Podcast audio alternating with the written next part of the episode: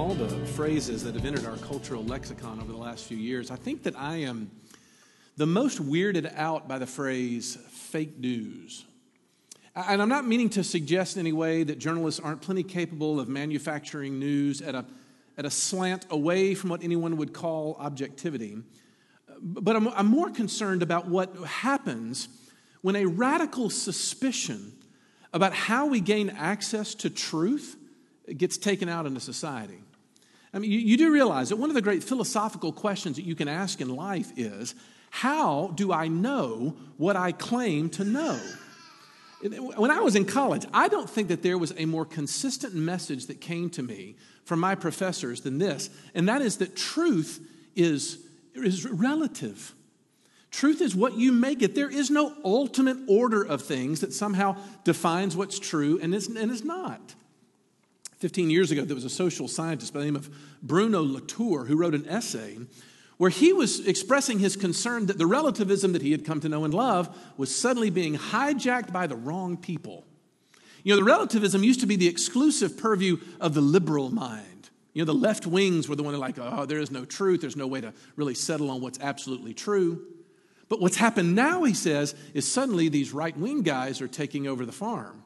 He says this He says there's entire PhD programs that are still running to make sure that good American kids are learning the hard way that facts are made up.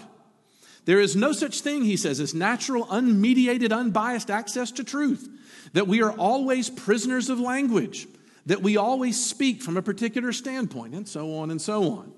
He says, however, now, Dangerous extremists are using the very same argument of social construction to destroy hard won evidence that could save all of our lives. Now, look, Latour there is talking about climate change deniers, and frankly, I know zero about that, so I have nothing to comment on.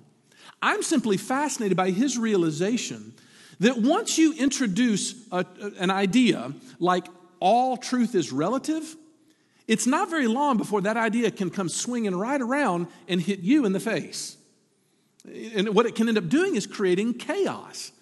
And like I quoted last week from Christian Smith up in, uh, up in Notre Dame, sociology professor there, uh, in the Chronicle of Higher Education, that chaos may be the explanation for what we're seeing in our time. Listen to what he says.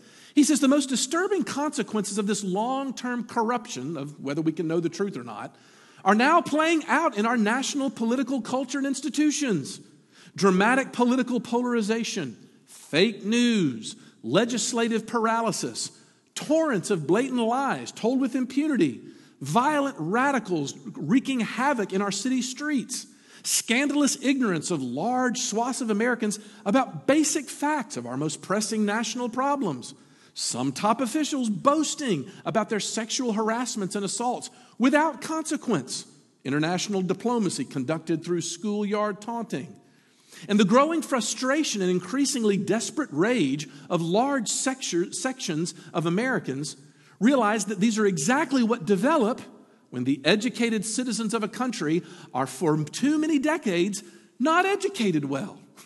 And when the institutional centers of enlightened learning and debate become havens of ideology, intimidation, and mission drift. Hey, Ole Miss professors, take note. But I, I, I, would dare say, is anybody in this room not had an argument about those topics in the last six months? What I want you, though, this morning to start to grasp is, is that, and to own this fact, that it is utterly foundational in anyone's consideration of the good life to begin to evaluate the trustworthiness of your most basic life commitments, whatever it is that you've built your life upon. Because you don't have to think about it for long when you suddenly realize that I can't say that I know anything without trusting in something. You ever thought about this? Some of us trust our parents, right? Daddy said so. Some of us trust our eyes. Seeing is believing. Some of us trust the experts. You know, follow the science, we say. Some people trust the opinion polls. Well, I'm not with the majority, or I'm not with the minority. You can't say that you know something without trusting in something else in order to know it. Well, in the passage that Jesus unpacks here, he's clarifying for us that he understands exactly what the position is of the people who are listening to him and their basic source of truth. This is a Jewish audience. every one of them would have had a relationship to what we now know as the Jewish Torah, first five books of the Bible. And in the midst of that cultural history, they had a belief about their place in the world, which, quite frankly, was fairly astounding. On the one hand, they believed that their God was the God, not just a God. Secondly, these Jewish people believed that God had chosen the Jewish nation to be the focal point of how he was going to fix the world. And thirdly, he believed that God had unveiled a plan to Moses and through the lives of Abraham, Isaac, and Jacob that eventually culminated in where Moses was at the foot of Mount Sinai getting the Ten Commandments. That was there. Jesus is there. And so they're all listening to Jesus and they're asking themselves the question So, Jesus, what are you doing here? I mean, are you an innovator? Are, are, are you a, a cultural revolutionary? Are you starting an entirely whole new different thing for us to be about? And so in verses 17 through 20, Jesus give, is giving this amazing answer to that question because he's going to say, actually, I'm not completely revolutionary. What I'm doing is not novel. Don't think that I have come to abolish the law. That's not the case. Rather, I'm here to fulfill it. More on that later. But my premise this morning is that in just that simple phrase, I am here to fulfill the law, Jesus unpacks in profound terms exactly what his followers would embrace as their bedrock foundation of truth. And it's the Bible, of all places, the ground of Christian knowing, of how we know anything. In other words, Jesus is linking our quest for the good life to your interaction and your digestion of the words of the Bible in a powerful way and how we come to bring healing to our own soul and the world around us. So there's three things that Jesus gives to us that he says about the Bible. Number 1, he says that the Bible is reliable. Secondly, the Bible is about Jesus. And then finally, he's going to say the Bible is trustworthy. Let's unpack that for a second. First of all, he says the Bible is reliable. So after Jesus explains sort of where he stands with his Jewish worldview, he starts to talk about that revelation in some very interesting ways. Look at verse 18. He says, For truly I say to you, until heaven and earth pass away, not an iota, nor a, not a dot will pass from this law until all is accomplished. Now, let's unpack that. Notice he says, until all is accomplished. What Jesus is saying is, is your revelation that you had, Jewish people, was waiting for something. There was a fulfillment, there was a prediction, there, there, there was a requirement of something. In other words, the Old Testament scripture, there is nothing there that's going to be left unattended to. But then he throws in this image about iotas and dots. And not one of them is going to be excluded until it's fulfilled. Now, what's he talking about, iotas and dots? Well, iotas and dots were basically, in Greek and Hebrew, these little serifs on letters, hash marks, if you will, that helped you understand how to pronounce the word. They were inflection points, right? So, what Jesus is saying is, you can trust every part of the Bible, right down to the little inflection points on the letters themselves. Jesus has a microscopic view of the reliability of Scripture. This figure of speech where he's saying, if you go to the Bible, you will find no errors there, none whatsoever. Even the minutia is reliable. And so we get introduced to this term that we have used in our particular tradition to describe the Bible, which is the word inerrancy. What do we mean by that word? We mean that, that the Bible does not affirm any errors. It does not endorse anything that's untrue. When the Bible tells history, it tells us exactly what happened. Now, mind you, it may tell us that someone lied, but it doesn't endorse that lie. Does that make sense? So, therefore, these original manuscripts that these people wrote in the writers of Scripture are entirely truthful, and there are no errors in them at all. Now, mind you, some of you realize that we actually are not in possession of those original manuscripts. But through, but through an incredibly detailed process of textual transmission, where those actual texts are preserved over time, uh, we have what even, even unchristian, non Christian scholars would refer to as the most reliable text in all of antiquity. Nothing comes close, nothing. This is the reason why 2 Timothy 3:16 and 17 say this, all scripture is breathed out by God and profitable for teaching, reproof, correction and training in righteousness, that the man of God may be complete and equipped for every good work. What you have there is reliable. You can trust it. Now, That is not to say that there haven't been numerous attempts to take shots at the Bible and to undermine its errors. I think it's in the most broad, crude of terms. You can say that from somewhere around the 1850s to the 1950s, there was a great assault on the integrity of Scripture and whether or not what we really have is truly what the original writers wrote. Um, but until 1947, 1947, there were a group of, uh, of Palestinian shepherds, uh, Middle Eastern shepherds, who stumbled across a very smallish cave on the western side of the Dead Sea. And what they found on the inside of this cave were these rather large uh, uh, clay pots, when they opened of which were containing scrolls, the famous Dead Sea Scrolls. Well, what happened when they sort of uh, dated these things, they dated back to like the third century BC. They were hundreds of years older than Jesus. Well, the contents of which had some 800 different fragments that we still, by the way, you can go on the internet and look at them today. 200 of which are copies of passages of Old Testament scripture. There's one scroll that actually quotes the entirety of the book of Isaiah. And here's the nutty thing, kids. Of that text of Isaiah, there's hardly any difference between that text, 2,300 years old, and the text of the Hebrew Bible that we use today to translate your English scriptures. Almost zero difference between those two. Now, look, here's the that kind of integrity exists in no other document. Nothing comes close. What you find then is over the years, as the Bible begins to take attack after attack, it comes out smelling like a rose almost every single time. Look, I mean, I hope you want to see the point. Jesus is saying every detail of the word is reliable, down to its minutia. We're granting the fact that there are some places where textual transmission creates some questions. We got to be we have integrity when we say that. But on the whole, Jesus is saying, look, I can give you certainty that indeed you can know the truth and you can read it. It's in the scripture, it's in the pages of the Bible. Why? Because it's reliable. That's the first point. The Bible is reliable. The second thing, though, that we need to grasp is that the Bible is about Jesus. It's about Jesus. So, with that in mind, look at verse 17. Jesus did not come, he says, to abolish the law. What's he saying? He says, Look, this foundational document, Jewish people, that you've built your lives upon is reliable. You can trust it. And I'm not here to directly oppose what it is that you've built your life upon.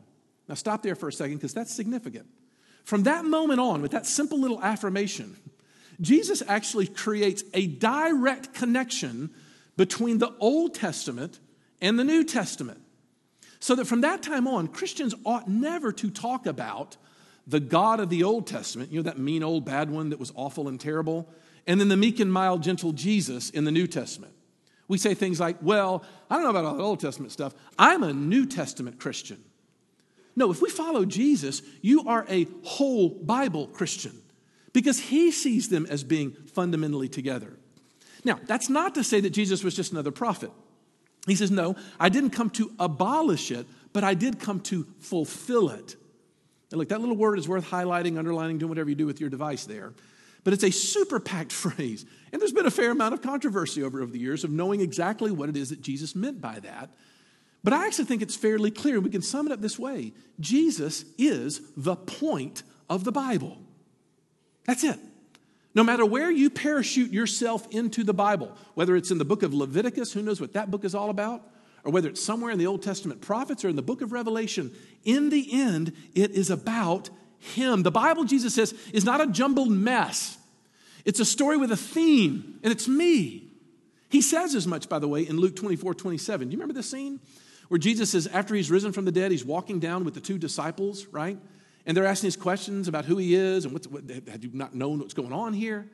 And all of a sudden, Jesus looks up and begins to say this in verse 27 And beginning with Moses and the prophets, he explained to them what was said in all the scriptures concerning himself. Man, that would have been a small group to be at, wouldn't it? to listen to Jesus unpack the entirety of the Bible and say, Let me show you. Let me show you the traces. Let me show you the gospel thread that starts in Genesis 1, verse 1, and goes all the way through the very end. Let me show you how it bears witness of me. This is, a, this is I think this is a great question to ask ourselves. How briefly can you sum up the story of the Bible? You ever thought about that? If someone asked you, What's the Bible about? How would you sum it up? I heard a pastor do this and I thought it was so powerful. I wanted to pass it on to you one time because he said this. He goes, Look, the Bible is about a king who was here and then he went away. While he was here, the story was that his, his kingdom was present. Human beings lived with him in this, in, in this mountain garden called Eden, which, by the way, was in the shape of a perfect square. And while they were there, they had this uninterrupted joy and fullness in his presence. There was fullness of life. But those two people decided they would be their own masters. And at that moment, God's light and his glory withdrew. And for every time, for that moment after in the Bible, the question that hangs over the Bible is Is he ever coming back? Is the king coming back? Well, you fast forward a couple hundred years later and you get to Moses, right? And Moses meets God, and God says, What I want you to do is I want you to build a worship sacred tent. And in the middle of that, there's going to be a room that's in the shape of a perfect cube, by the way, that's going to be the hot spot of my presence, the Holy of Holies. And so all of a sudden, Moses comes and builds this, and down comes God's glory and light in beautiful majesty. Finally, he's returned. But then there's a problem because he still can't be in his presence. It's still dangerous. People are still dying because they're rebellious and sinful. Well, then fast forward a few hundred years more later, and suddenly a man comes along and says, Hey, that tabernacle that you all built yourself on, that temple, you destroy this temple, and in three days I'll rise it again. I'll raise it again. In other words, I am the temple, I am the tabernacle. And everywhere he went, his glory came out. Demons, they shuddered at him. People were healed, people were lifted up. And on the night when he died, this great curtain that separated the Holy of Holies from the rest of the temple ripped from top to bottom. Not just so that you and I now have access into him, but so that symbolically he is getting out. He's on the move, he's restoring, he's healing the things that are broken.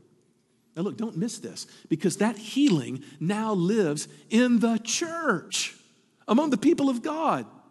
In Luke 12 32, Jesus says, Fear not, little flock, for it is the Father's good pleasure to give you the kingdom. What does he mean? He means that that little Garden of Eden, back so many years ago, and that was then in the tabernacle, and then moved to the great Jewish temple, is now in you in your hearts and in your lives, bringing about transformation and change. And the Sermon on the Mount is just a map to that transformation. That's all it is. By the way, finally, the last chapter of that book is not yet written. because what we find is that power, once it breaks out of heaven and into the world, it's going to come down and eventually cover the whole earth. Until finally, in Revelation 21, we find that the New Jerusalem comes down out of heaven. Hey, guess what shape it is? It's a perfect cube. Because why? It's the presence of God with the same dimensions as the garden and the temple. One, the whole world is going to turn into one gigantic Garden of Eden, one gigantic temple with the light of Jesus at its center. Look, here's the point. What this passage is in the Sermon on the Mount is a gateway into some of the heavy teaching portion. I'm not going to lie to you. In the weeks ahead, we're going to get down into some serious, soul searching, transformational stuff that Jesus wants to bring us through. But there's a way to read this sermon wrongly. Our tendency is to read as if it's a great big wagging finger, just wagging at us. So, how have you done now? If we don't even read the Sermon on the Mount as if ultimately it is fulfilled in Jesus, it's going to turn around and curse us. And it's not going to do what it needs to do in us and change us. It's going to do something miraculous in us. Okay, so the Bible, first of all, is reliable. Second of all, it's about Jesus. But thirdly and finally, the Bible is trustworthy. The Bible is trustworthy. Look, you put those first two points together, and you start to get some explanation for why the Bible talks about itself the way in which it does. We read in Timothy that Timothy said that it is profitable, right? In other words, there is gain, Paul says, in building your life on the Bible. Not the least of which is because the Bible ends up being the very catalyst for change in you. The Bible will change you. We've talked before the service about Hebrews chapter 4. For the word of God is living, active, sharper than any two edged sword, piercing to the division of soul and spirit, of joints and marrow, and discerning the thoughts and intentions of the heart. No creature is hidden from his sight, but all are naked and exposed to the eyes of him to whom we must give account. In other words, you dive into the Bible and it's headed for the nooks and crannies of your life. That's the point. And we don't hide from it. And what that means is, is before you start to dive in and study the Bible, if you have a personal commitment to your own status quo, of kind of keeping things the way they generally are, don't read it. But for those who do, who long for it, the Bible comes in and starts to change things. You know, typically, when we start to change our lives, we, we have different questions, don't we? We're like, you know, I lose some weight. I should exercise more. You know, I, am going to go to bed earlier, right? I'm going to do something like something superficial. But the funny thing is, is we have a religious version of that as well. You know what? I'm going to go back to church. I, am going to join a small group. I, will probably even give a little money to the church. But here's the deal none of those things are, are a problem in and of themselves. But what Jesus is saying is if any of those things are abstracted from the pursuit of His glory in the pages of the Bible, those things are going to do the exact opposite of what you want them to do. Instead of softening you, they harden you. Instead of breaking you, they puff you up and make you condescend to others. So if we find ourselves missing Jesus in the text, we've missed something essential. Look, what the Bible is saying is, is when you build your life upon it, you actually become someone who can never fail in life. I'm getting this from 1 Peter 1.23. There's a passage there where Peter's unpacking for his readers what he, what he means by an assurance of salvation. You want to talk about things that we know? How do I know that I am a Christian? Well, I just know. Oh, okay. Well, how do you know? Upon what basis do you rest that conviction that God and I are on the same page? Listen to what Peter says. He says, You, though, have been born again, not of perishable seed, but of imperishable, through the living and abiding Word of God. What Peter's saying is if you are born again today, it is not because you followed a very cleverly defined path. It's not because you were super, super, super sincere at that evangelistic rally that you went to as a child. It's not even because you've been doing your best since the very beginning to live like you'd want me to live. It's none of those things. And actually, if you try to build your life on those kind of assurances, my guess is that you don't have a very assured life. You probably don't love God, you're probably more afraid of Him. Uh, joy probably doesn't mark your life, it's probably more intimidation of Him. We oftentimes walk around as if we're just hoping to hang on a little while longer so that one day I'll get the favor from Him that I crave. What are those things? You know what those are? Those are perishable seeds. It goes away. You can doubt them always. Hey, but here's the good news this morning Jesus didn't come to abolish the law, but to fulfill it, which means, among other things, that you being born again did not happen because of anything in you at all. Instead, you have an imperishable seed, something that cannot be touched. It can't even be touched by your failure to live up to it. Now, that's amazing. What could that be? Well, look at verse 23, how it ends. Through the living and abiding Word of God. That's how. Only the Bible can give me the assurance of who I am as a Christian based on anything other than performance. But it can give me something on permanence and security. Let me see if I can put it this way. To the degree that you take the Bible into your mind and in your heart, you become an imperishable person. That's the difference.